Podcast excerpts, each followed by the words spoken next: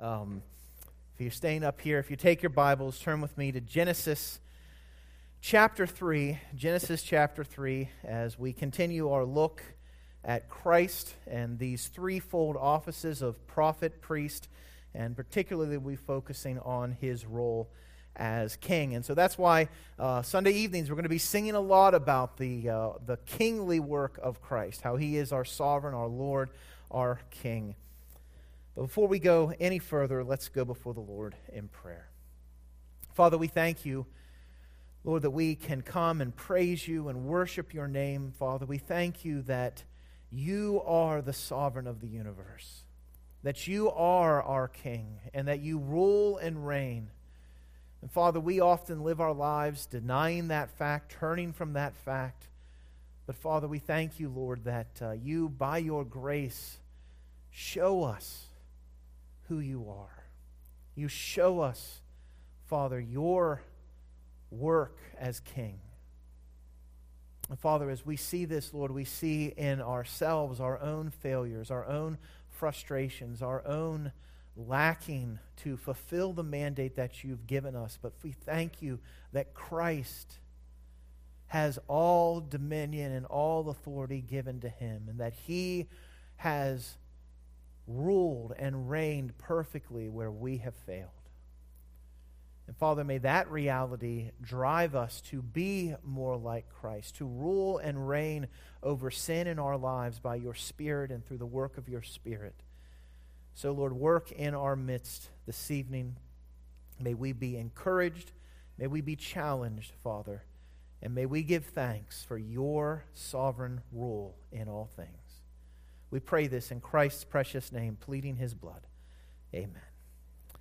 So, Genesis chapter 3. I'm going to go ahead and read the whole passage, and then we're going to go back and make some important notes about uh, what is going on in this passage and how it relates to the kingly office. So, Genesis chapter 3, look with me in verse 1.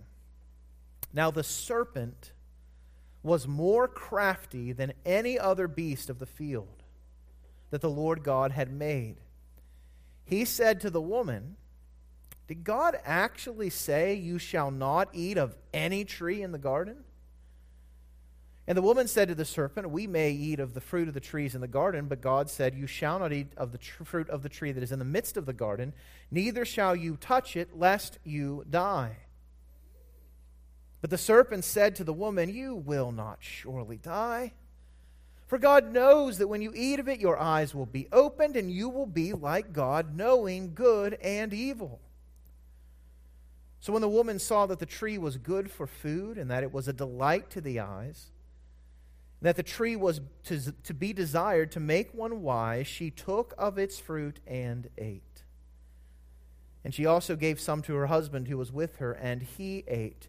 Then the eyes of both were opened and they knew that they were naked, and they sewed fig leaves together and made themselves loincloths. And they heard the sound of the Lord God walking in the garden in the cool of the day, and the man and his wife hid themselves from the presence of the Lord among the trees of the garden. But the Lord God called to the man and said to him, Where are you? And he said, I heard the sound of you in the garden, and I was afraid because I was naked and I hid myself. He said, Who told you that you were naked? Have you eaten of the tree which I commanded you not to eat? The man said, The woman whom you gave to be with me, she gave me fruit of the tree, and I ate. And the Lord God said to the woman, What is this that you have done? The woman said, The serpent deceived me, and I ate. The Lord God said to the serpent, Because you have done this, Cursed are you above all livestock and above all the beasts of the field. On your belly you shall go, and dust you shall eat all the days of your life. I will put enmity between you and the woman, and between your offspring and her offspring. He shall bruise your head, and you shall bruise his heel. To the woman, he said, I will surely multiply your pain in childbearing. In pain you shall bring forth children. Your desire shall be contrary to your husband, but he shall rule over you. And to Adam he said, Because you have listened to the voice of your wife and have eaten of the tree of which I commanded you, you shall not eat of it. Cursed is the ground because of you. In pain you shall eat of it all the days of your life. Thorns and thistles it shall bring forth for you, and you shall eat the plants of the field. By the sweat of your face you shall eat bread, till you return to the ground. For out of it you were taken, for you are dust, and to dust you shall return. The man called his wife's name Eve because she was the mother of all living. And the Lord God made for Adam and for his wife garments of skins and clothed them.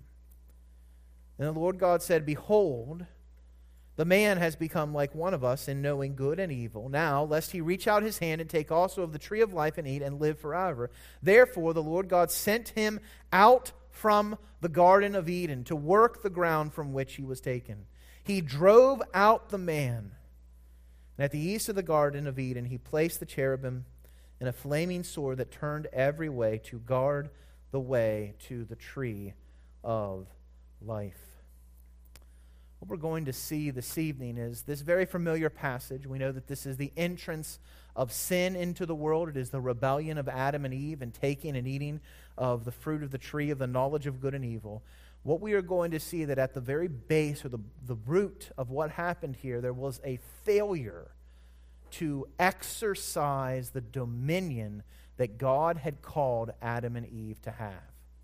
That the kingly office that He had created them for, they abdicated that call in how they gave in to sin. So, just to quickly r- remind us of what we looked at last week, creation is to be ruled. Right? God created Adam and Eve for the express purpose of having dominion and exercising dominion over the earth. He creates man and he says, You shall ex- you shall multiply, fill the earth, you shall subdue it. You're called to exercise dominion over the fish of the sea and the fowl of the air and over every creature that creeps upon the earth. He made them for this purpose, and then he gives them this mandate to function as sovereigns. He calls them together both man and woman are brought together so that they would fulfill this dominion mandate. And then God provides everything they need to fulfill this mandate. He waters the plants of the garden. He provides the trees. He plants good things for them. He provides them with sustenance. I mean, he, he puts them into a garden in a perfect environment and says, rule over this earth. But we also know God warned Adam and Eve that even though they had this perfect environment, that things were, were placed in a, in a way in which God sovereignly provided for everything they needed, he warned Adam and Eve that the earth he created would resist his dominion. Remember, he said he tells them to go and subdue the earth, and implied in that term is the idea that the earth isn't just going to happen to fall willingly, that they would have to exert themselves.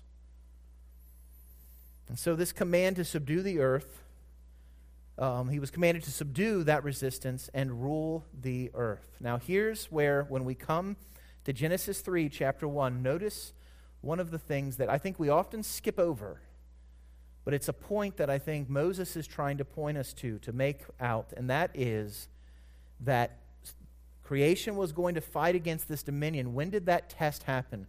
When the most crafty of God's creation came on the scene.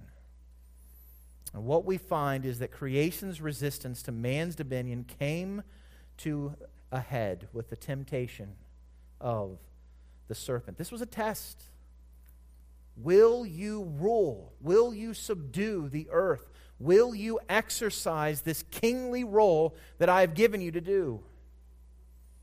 And so we see this shrewd serpent. The serpent was the most capable of God's creation to resist man's dominion mandate. Again, notice in verse 1 the serpent was more crafty than any other beast of the field that the Lord God had made. There was, and of course, we understand that this serpent is the devil himself. He is someone who has craftiness involved in his deception and the way he goes about things. And so we see that this first test comes with this serpent who is going to push back against the dominion mandate that Adam and Eve have. This serpent, we see, is very cunning, isn't he? He's subtle. Right? He doesn't, doesn't come right out and, and say, I'm going to call you to oppose God. He seeks to get Adam and Eve on his side. He's reasonable with them. He makes arguments using God's own words. Now, he distorts them and twists them and lies about them, but nonetheless, he calls upon them to look at things in a certain way. It's not a full frontal attack. He seeks to bring down humanity's rule from within them. I just like to point out that is often how sin presents itself to us. It doesn't come to us as, a, as something that's going to be a full frontal attack on our Christianity. What happens is temptation comes very subtly. It comes and points to little things here and there that we could just give up a little bit. It's not that big a deal. The devil has not changed his tactics. He deploys several cunning tactics in his challenge to man's reign. And so I think it's helpful for us when we understand how the serpent tempted Adam and Eve that we be aware the devil is still walking about as a roaring lion, seeking whom he may devour, isn't he? We read that this morning in 1 Peter. So his, his tactics really haven't changed. So, how does he seek to devour Christians? Well, he distorts what God has said. Again, look in verse, um, verse 1, at the end of verse 1. He said to the woman, Did God actually say, now, what's interesting here is he's asking Eve what God said, but then what does he do? He says, Well, this is what God said, right? Like, you, see how he's trying to trying to build her up and say, well, well, what did God really say? But then he insinuates a distortion of that. Did God actually say, You shall not eat of any trees in the garden? Now, did God say that? Did God say anything remotely near that? No. And what's interesting is Eve catches on to that. He's like, Well, no, he didn't say that we can't eat of any of the trees. We may eat of the fruit of the trees in the garden. And so here we see her recognizing the great provision of God in, to her in exercising this dominion. He says, we, we just can't eat of the tree of the fruit that's in the midst of the garden, neither shall we touch it. Now, notice, the devil distorted what was said. What is Eve now doing? She's distorting what God has said. Because God never said he, they couldn't touch it, they just said, He just said they couldn't eat of it, lest we die. So he distorts what God has said. He begins to plant seeds of doubt regarding the Word of God. Now, at this point, Eve is already beginning to cede ground to the devil. She's already starting to, to let up on that dominion mandate that's been given to her because she herself is distorting God's word and she's continuing to allow the possibility of what the devil says to be considered. Well, the devil goes even further and he lies about what God has said. Look at verse 4. The serpent said to the woman, You will not surely die. This is phrased in a way to exert uh, confidence the devil comes to Eve and he says, You will, surely you're not going to die. It's just fruit.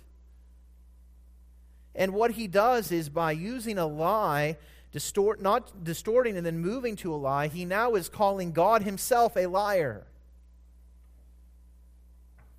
And then notice what he goes on. Listen, you're not going to die. God knows that when you eat of it, your eyes will be opened and you will be like God, knowing good and evil. So notice what he does to chip away at God's authority. Distorts what God has said, lies about what God has said, and then he's like, you know what? God has said these things to you because he's trying to keep you down. And in fact, what you should do is you should look to see to be like him. The devil appeals to Eve's pride. It is amazing to me how, to this day, in the modern world, people look at the concept of God, and particularly the God of the Bible, and they look at it as a way of mankind or, or whatever, someone trying to push man down or oppress mankind. That's exactly what the devil is saying here. God's oppressing you. God's not allowing you to be your best person now. He knows that you'll be like Him. Wouldn't you want to be like God? Boy, we hear that taught today, don't we? In churches, we hear that taught. And so notice what happens now with Eve. As he's appealing to man's pride, he ultimately is calling humanity to live independent of God. You don't need him. You can be the sovereign of this earth without paying homage to God. You can be like him. And so notice how Eve responds, verse 6. She saw that the tree was good for food. Now, here's, here's the problem with that. Was there not also other good food in the garden? Everything else was good. But that one tree, it's not only good for food, but it is delighting my eyes. I think what we see here is now an abdication of what it is that truly delights Eve. It is no longer delight found in knowing God, which is the greatest of joys. At God's right hand, there are pleasures forevermore. No, she says, I'm going to find and go after the things that delight my eyes apart from God. And then she sees that it was a tree that is desired. So these things, that it's good, that it's a delight, those are all speaking of desires. And underneath all those desires, she recognizes that it's a, it's a tree that's desired to make one wise. And so, what do we see Eve doing? She takes of the fruit and eats, and she gives, to her, she gives it to her husband who was with her, and he ate. Now, who's driving the train in this entire thing? Are we seeing Adam and Eve exercising strong dominion over the serpent? Who is exercising dominion over who? The serpent is driving the train here. The serpent is exercising dominion. The serpent is the one who's speaking into their lives that they're listening to. They are abdicating the throne that God has given them and listening to this subtle serpent. And so they rebel. We see that humanity casts off God's goodness and seeks to establish a goodness of their own. Look, who is God to forbid something from me? I know better than God what's good. What we actually find here is that it is a desire to not be ruled by God, but yet to rule their own lives apart from Him. It is the very essence of turning from the way that God had ordered things. Because here's the thing where did Adam and Eve get the right to be rulers on earth? Who gave them that right? God did. They derived their authority from Him. And now they're saying, we don't want that authority. We want to establish it on our own. They cast off God's wisdom and they seek to establish a wisdom of their own. You know what? The serpent's right. This does look good. God's withholding good from me. Really, they are seeking to unseat God from his throne. They ultimately wanted to be like him. They wanted to be the ultimate sovereigns of the universe. They are being led down this pathway of rebellion, being led by the original rebel. We're going to look in just a little bit at Isaiah, but what was it that Lucifer wanted to do? He wanted to unseat God from his throne, and he's calling Adam and Eve to do the same thing. Well, immediately there are results of this rebellion. In verse 7, the minute they ate of that tree, it says the eyes of both of them were opened. They immediately perceived the effects of their rebellion. This term, or this idea that their eyes were opened, it's not in a positive way. It's not like they had some sort of amazing revelation about things. Rather, they now realize what they had done. It was not in a way that would help their reigns, but their eyes were open to their rebellion and its results. The rulers had no clothes. You know that book, The Emperor Has No Clothes? This literally was the case. They were naked and ashamed. They did not emerge from their act of rebellion as strong rulers, did they? They were weakened. They were weakened in, the go- in what God had called them to do. They, they tried to exercise that dominion, and so they, they went and found leaves and tried to sew together loincloths out of fig leaves. But even that was woefully inadequate. Here, the minute that they took and ate of that tree and disobeyed God's law, they knew they had ceded their reign. They knew that they gave up the throne that God had given to them. They failed to be and to be kings and queens and to exercise dominion. Not only that, but they then withdrew from the one who had provided for their dominion. We see in verse 8 they hear the sound of the sovereign of the universe, Yahweh Elohim the covenant God who is the creator of all things, the one who is sustaining all things, the one who has provided for them.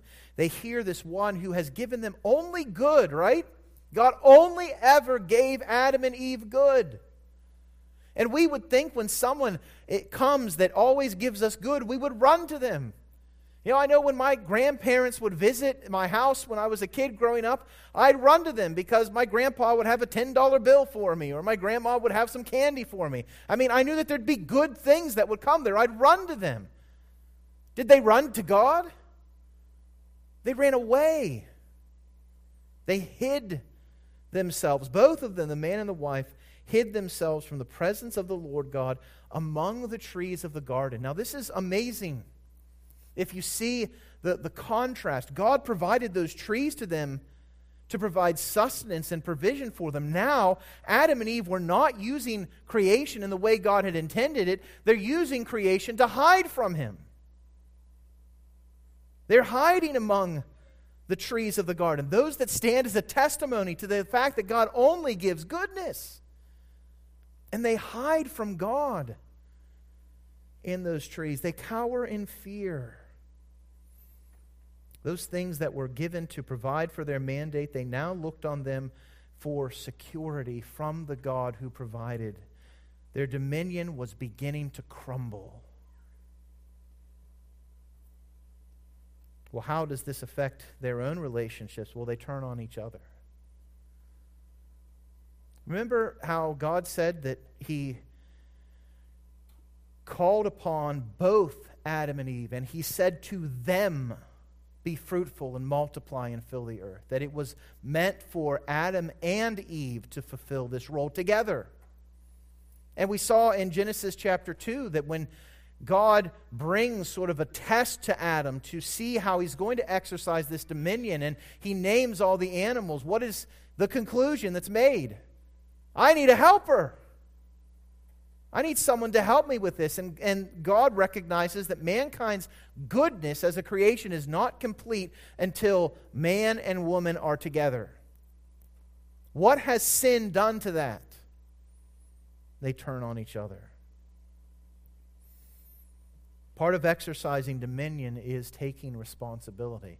And at every point, they didn't stand up and take responsibility for their actions, they blamed it on someone or something else. He says to Adam, Who told you that you're naked? Verse 11, Have you eaten of the tree of which I've commanded you not to eat? And notice what the man says. He doesn't say yes. I mean, he does say yes. Initi- I mean, eventually he gets there, but he begins by saying, Well, the woman that you gave me. Now, notice the slight against God that that statement is. this helper that you provided for me so that I can exercise dominion in a good way, that's the reason why I've fallen, God. If I would have never had this woman, I would have never ended up in this state. Sin corrupts the most precious of relationships. And here it is Adam ceding his dominion and then blaming others. God gave Eve to Adam as a gracious helper for his dominion mandate, and he turns on her at the drop of a hat.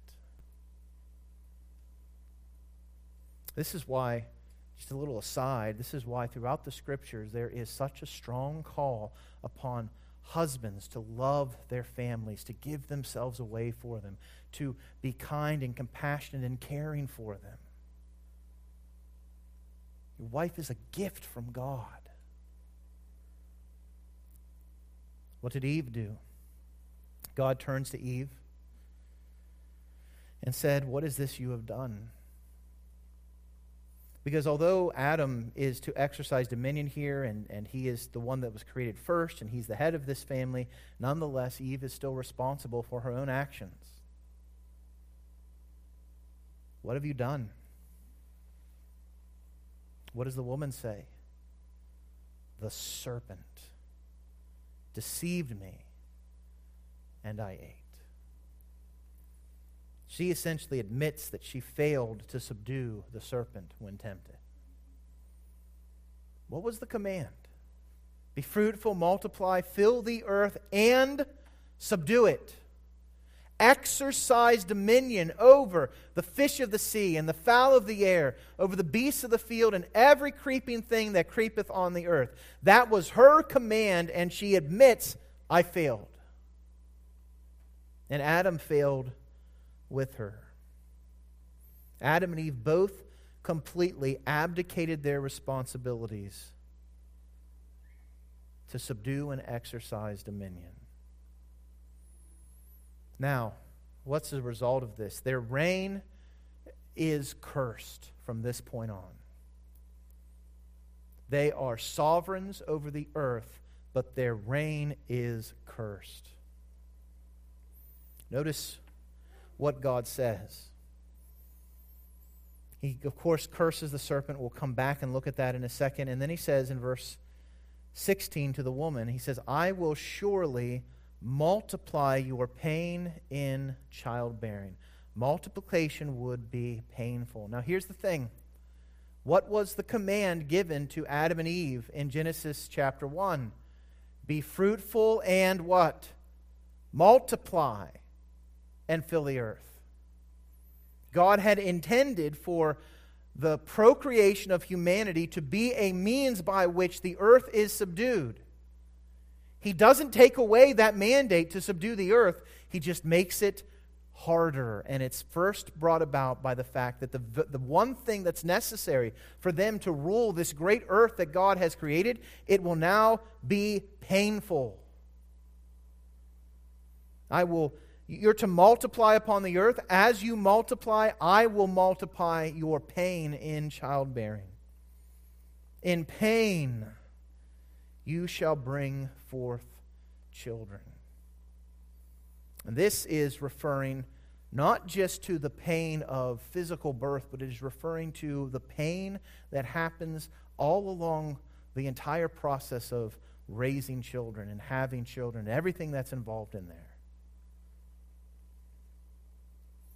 Not only this, Adam and Eve were called together to be a team of sovereigns, husband and wife ruling and reigning over the earth. Notice what else happens. Your desire, the end of verse 16, shall be are you going to get along with your husband? Are things going to be hunky dory? No. Men and women will be at odds in the exercise of their dominion.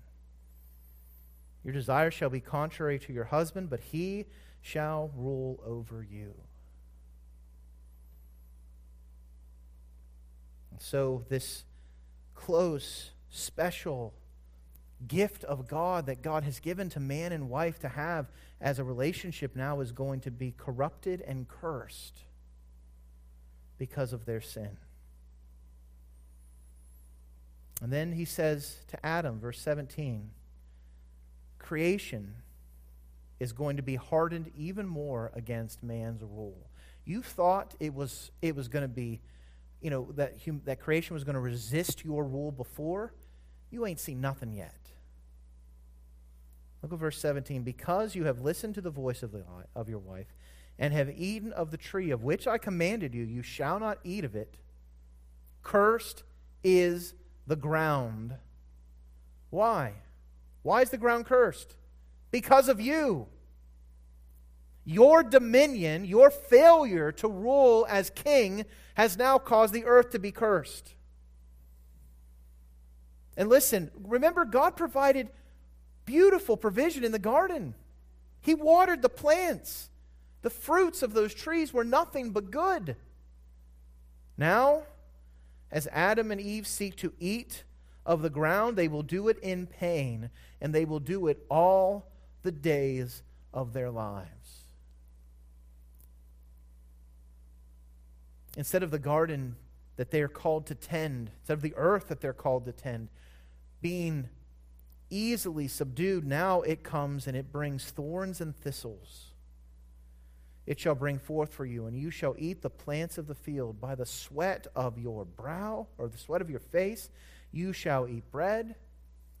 And then here's, here's the reality. What happens to you at the end of all things? When, you when your life is over, you're going to return to what? To dust. The dust of the earth that has caused you pain your entire life, you go right back into it. For you are what? Dust. And to dust you shall return. So, as we finish here, God says, Behold, the man, verse 22, has become like one of us in knowing good and evil. Now, lest he reach out his hand and take also the tree of life and eat and live forever. Therefore, what does God do? There's this beautiful garden that God has provided for them, that has, that's given sweet provision, that is watered by rivers in the midst of God. And God says, You're driven from this place. Man is expelled from the garden this place where there was a perfect environment for humanity to exercise dominion is now unavailable to humanity. Adam and Eve lost their kingdom. They failed to exercise dominion in a perfect kingdom, and they lost it. Listen, have you ever been upset with something the United States government has chosen to do?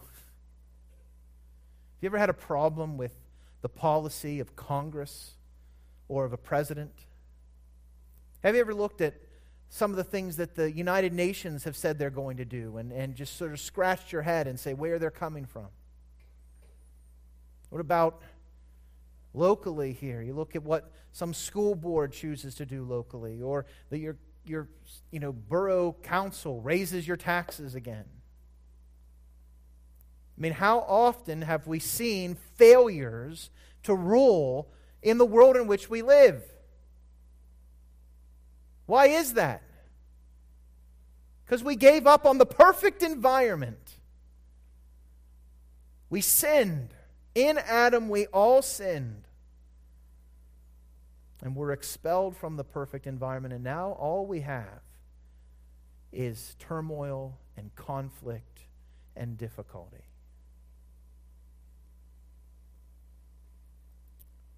It's rough. But our God is so gracious. Because even in the midst of all this, yet God's grace is given to Adam and Eve in God's promise of a perfect ruler. Look at Genesis 3:15. I'll put enmity between, he's talking to the curse to the serpent. I'll put enmity between you and the woman, and between your offspring and her offspring, the seed of a woman. What will the offspring of the woman do? He shall crush your head. That word subdue that is given to Adam and Eve in Genesis 1 and Genesis 2, it has the idea of treading underfoot. And so God is promising look, you failed. You failed to be the rulers that I've called you to do, but I'm gracious and I will give you a king who will not fail, who will tread under his foot this subtle serpent.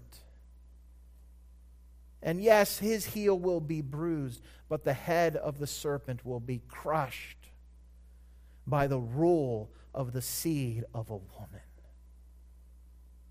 What is amazing here is that God does not, who, does not treat Adam and Eve as they deserve. What did he promise them would happen? Death. And God is so gracious to say, You've abdicated your throne, you've lost your kingdom, but there will be a human, a seed of the woman who will come and will reign victoriously. The battle for the rule of this world will be waged between two kingdoms the kingdom of the serpent and the kingdom of the seed of the woman. And the serpent will land glancing blows against the woman's offspring, bruising his heel. Listen, God is saying that there is going to be a continual cosmic battle for the dominion of this earth. But there's also a promise that Christ will emerge victorious and Christ has emerged victorious. And it has been demonstrated to the entire universe in the fact that he has risen from the dead. That is the great hope. That what Adam and Eve failed to do, to subdue and have dominion over the world, Christ has accomplished. And so, I want us to close this evening by looking at how that dominion is demonstrated in Matthew chapter 4. So take your Bibles, turn with me to Matthew chapter 4. In many ways, Matthew 4 is very similar to Genesis chapter 3. The scene is very similar. As we've seen already, we know that the seed of the woman is indeed Jesus Christ. We're going to look at more of his dominion later on. One of my favorite passages is in the book of Revelation, where you see Christ triumphing over the dragon. But that's like, I don't know, six months away till we get to that point. But here we see a contrast in the similar situation between what Adam and Eve failed to do and what Christ is able to do. Look with me, Matthew chapter 4, verses 1. We'll read through verse 11. Then Jesus was led up by the Spirit into the wilderness to be tempted by the devil. Here is Christ, the King of Kings, confronting that subtle serpent. And after fasting 40 days and 40 nights, he was what?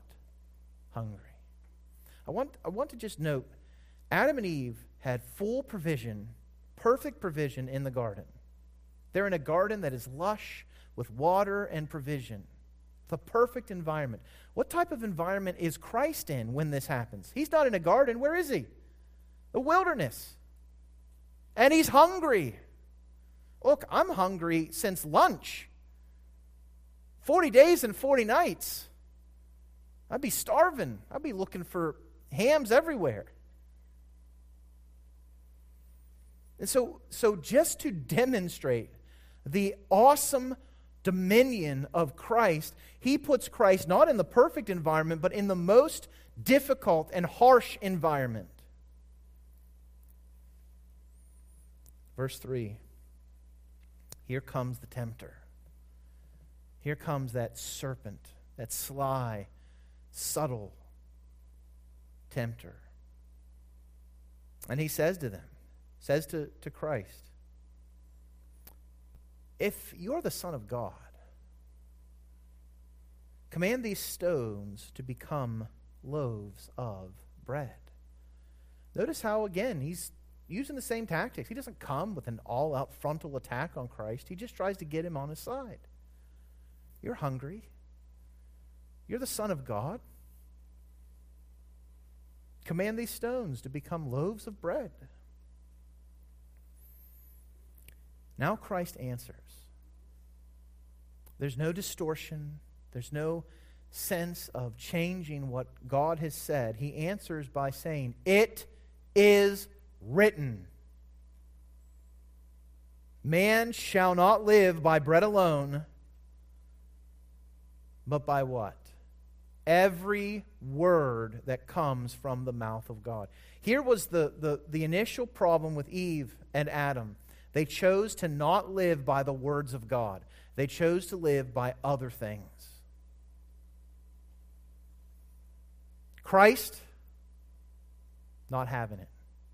I live by God's word, not your words. The devil's not done. Takes him to the holy city, to Jerusalem. And all the history that would be involved in that. This is the place where God dwells with his people. This is where Jesus is to be crowned king. And he puts him up on the pinnacle of the temple. Now, the temple was central to the life of Jewish people in those days. And the temple was a place where, where anything that happened there would be evident to everyone.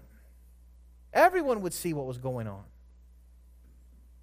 He says, Look, if you're the Son of God, throw yourself down. Because it's written. Now, notice what he's doing here.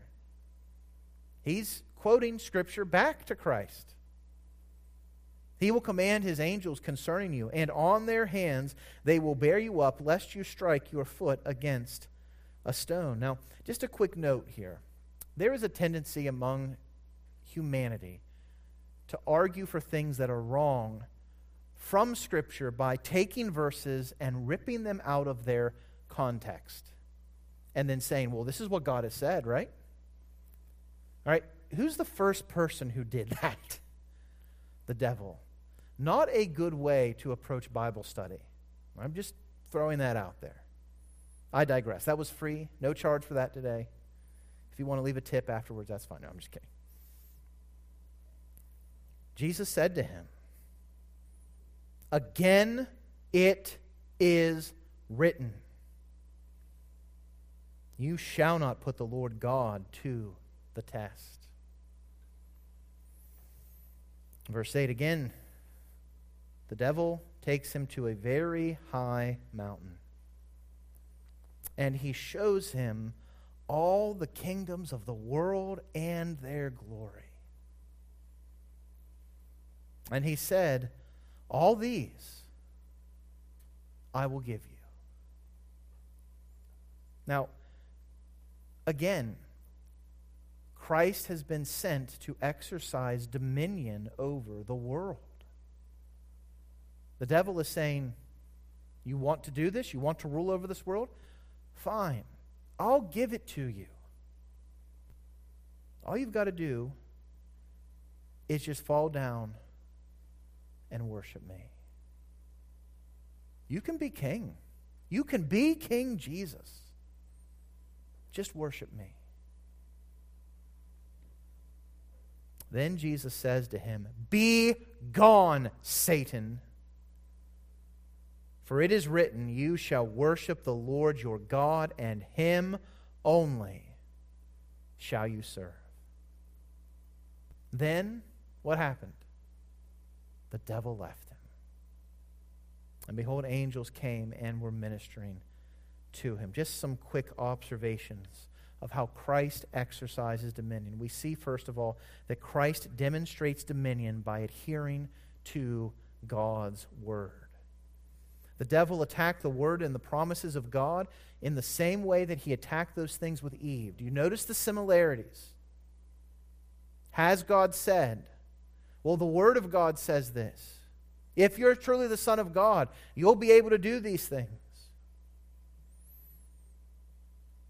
And instead of depending on the one from whom she derived her authority as a ruler, Eve and Adam cast off God's word and they listened to the lies and distortions of the devil. And here Christ rebukes them at every turn.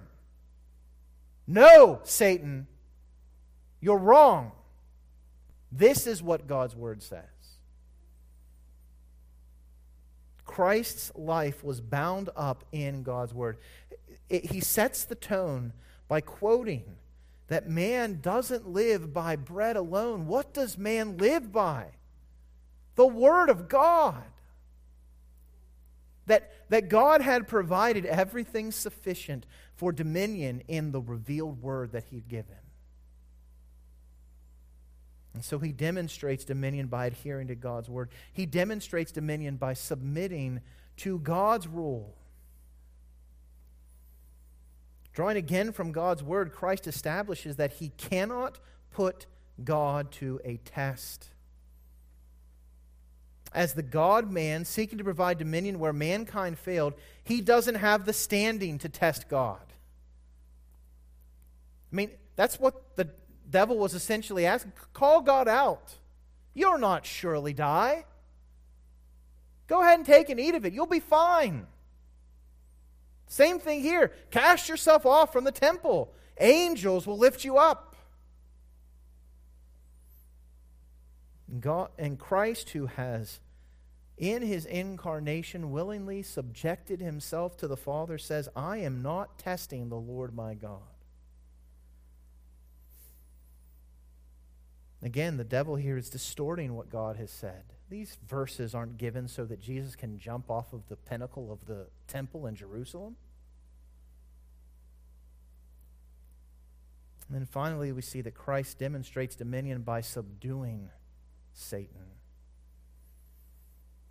The last assault, the last temptation, was the most frontal attack that the devil gives. And he does it still subtly offering Christ all the kingdoms of the world, offering Christ the dominion that Adam and Eve had ceded. All you have to do is worship me. And Jesus doesn't even for a millisecond of a millisecond of a millisecond of a millisecond consider that as a possibility. He instantly responds, Be gone, Satan. You shall worship the Lord your God, and him only shall you serve.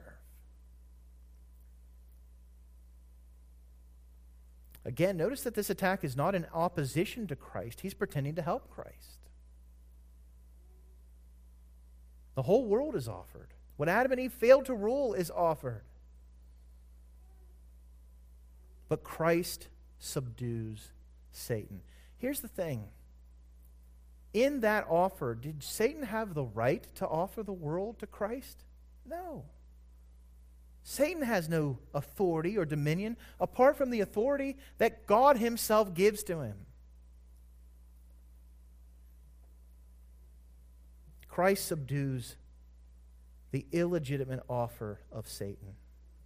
See, actually, at this point, we see Satan trying to do what he tried to do back when before creation existed. Isaiah 14, 12 through 14. How are you fallen from heaven, O day star, son of the dawn?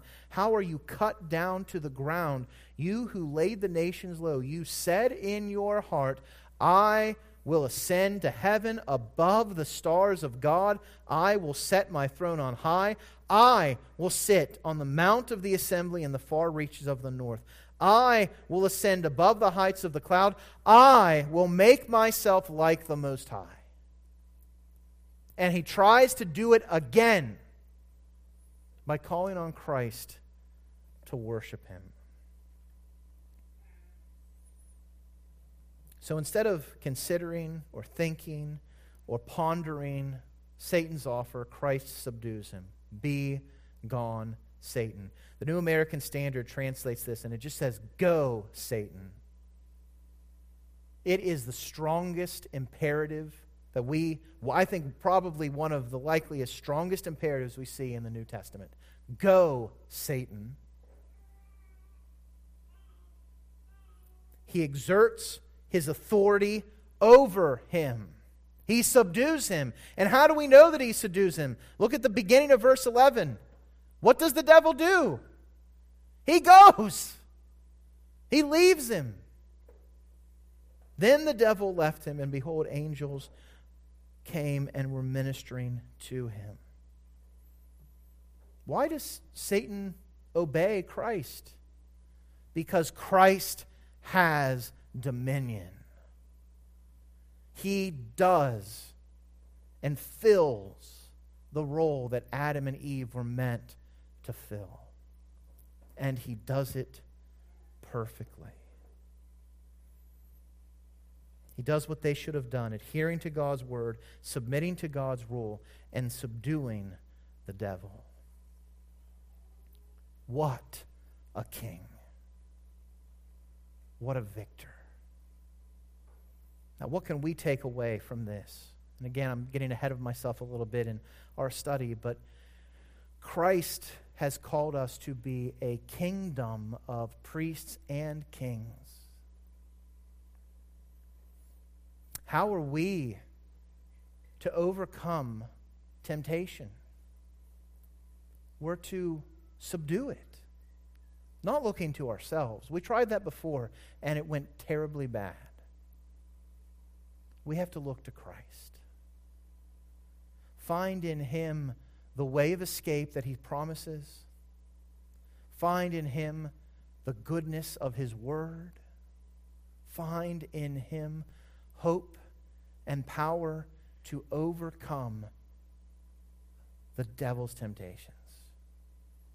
See, there's a wonderful hope in the new birth. Jesus tells us that if we're going to see the kingdom of heaven, we have to be born again. That means we're made new. Before, all we know was the failure of Adam, but in Christ, we know the victory of Jesus. So, what does that do for us now? We have to go and act like Jesus in the temptations that we face. You realize that the new birth makes it so that you don't have to sin. You don't have to do it anymore. You're not a slave to sin. It's not having dominion over you. You, by God's grace in Christ, can have dominion over sin. So, what are we to take from that? Do it. Exercise the kingly work that you have, not in yourself, but in Christ. Turn from sin, follow Him, and find victory as you rule by God's grace. Hallelujah. What a Savior. Let's pray. Father, Lord, we thank you that Jesus is our King that He is our ruler. Father, may we, by your grace, seek to be like Him. May we subdue temptation, not in a haughtiness where we look to ourselves to do it. May we depend upon Christ, His grace, and the Spirit that is given to us to guide and direct us. Father, thank you that we no longer have to sin but that we can have victory over sin in Christ. Father, may we go from this place not making the mistakes of our mother and father of old, but seeking to be made more like our elder brother, Jesus Christ. We pray these things in his name, pleading his blood, and giving thanks for his victory. We pray these things in his name. Amen. Thanks so much for joining us here in person. Thanks for joining us online. Have a great week.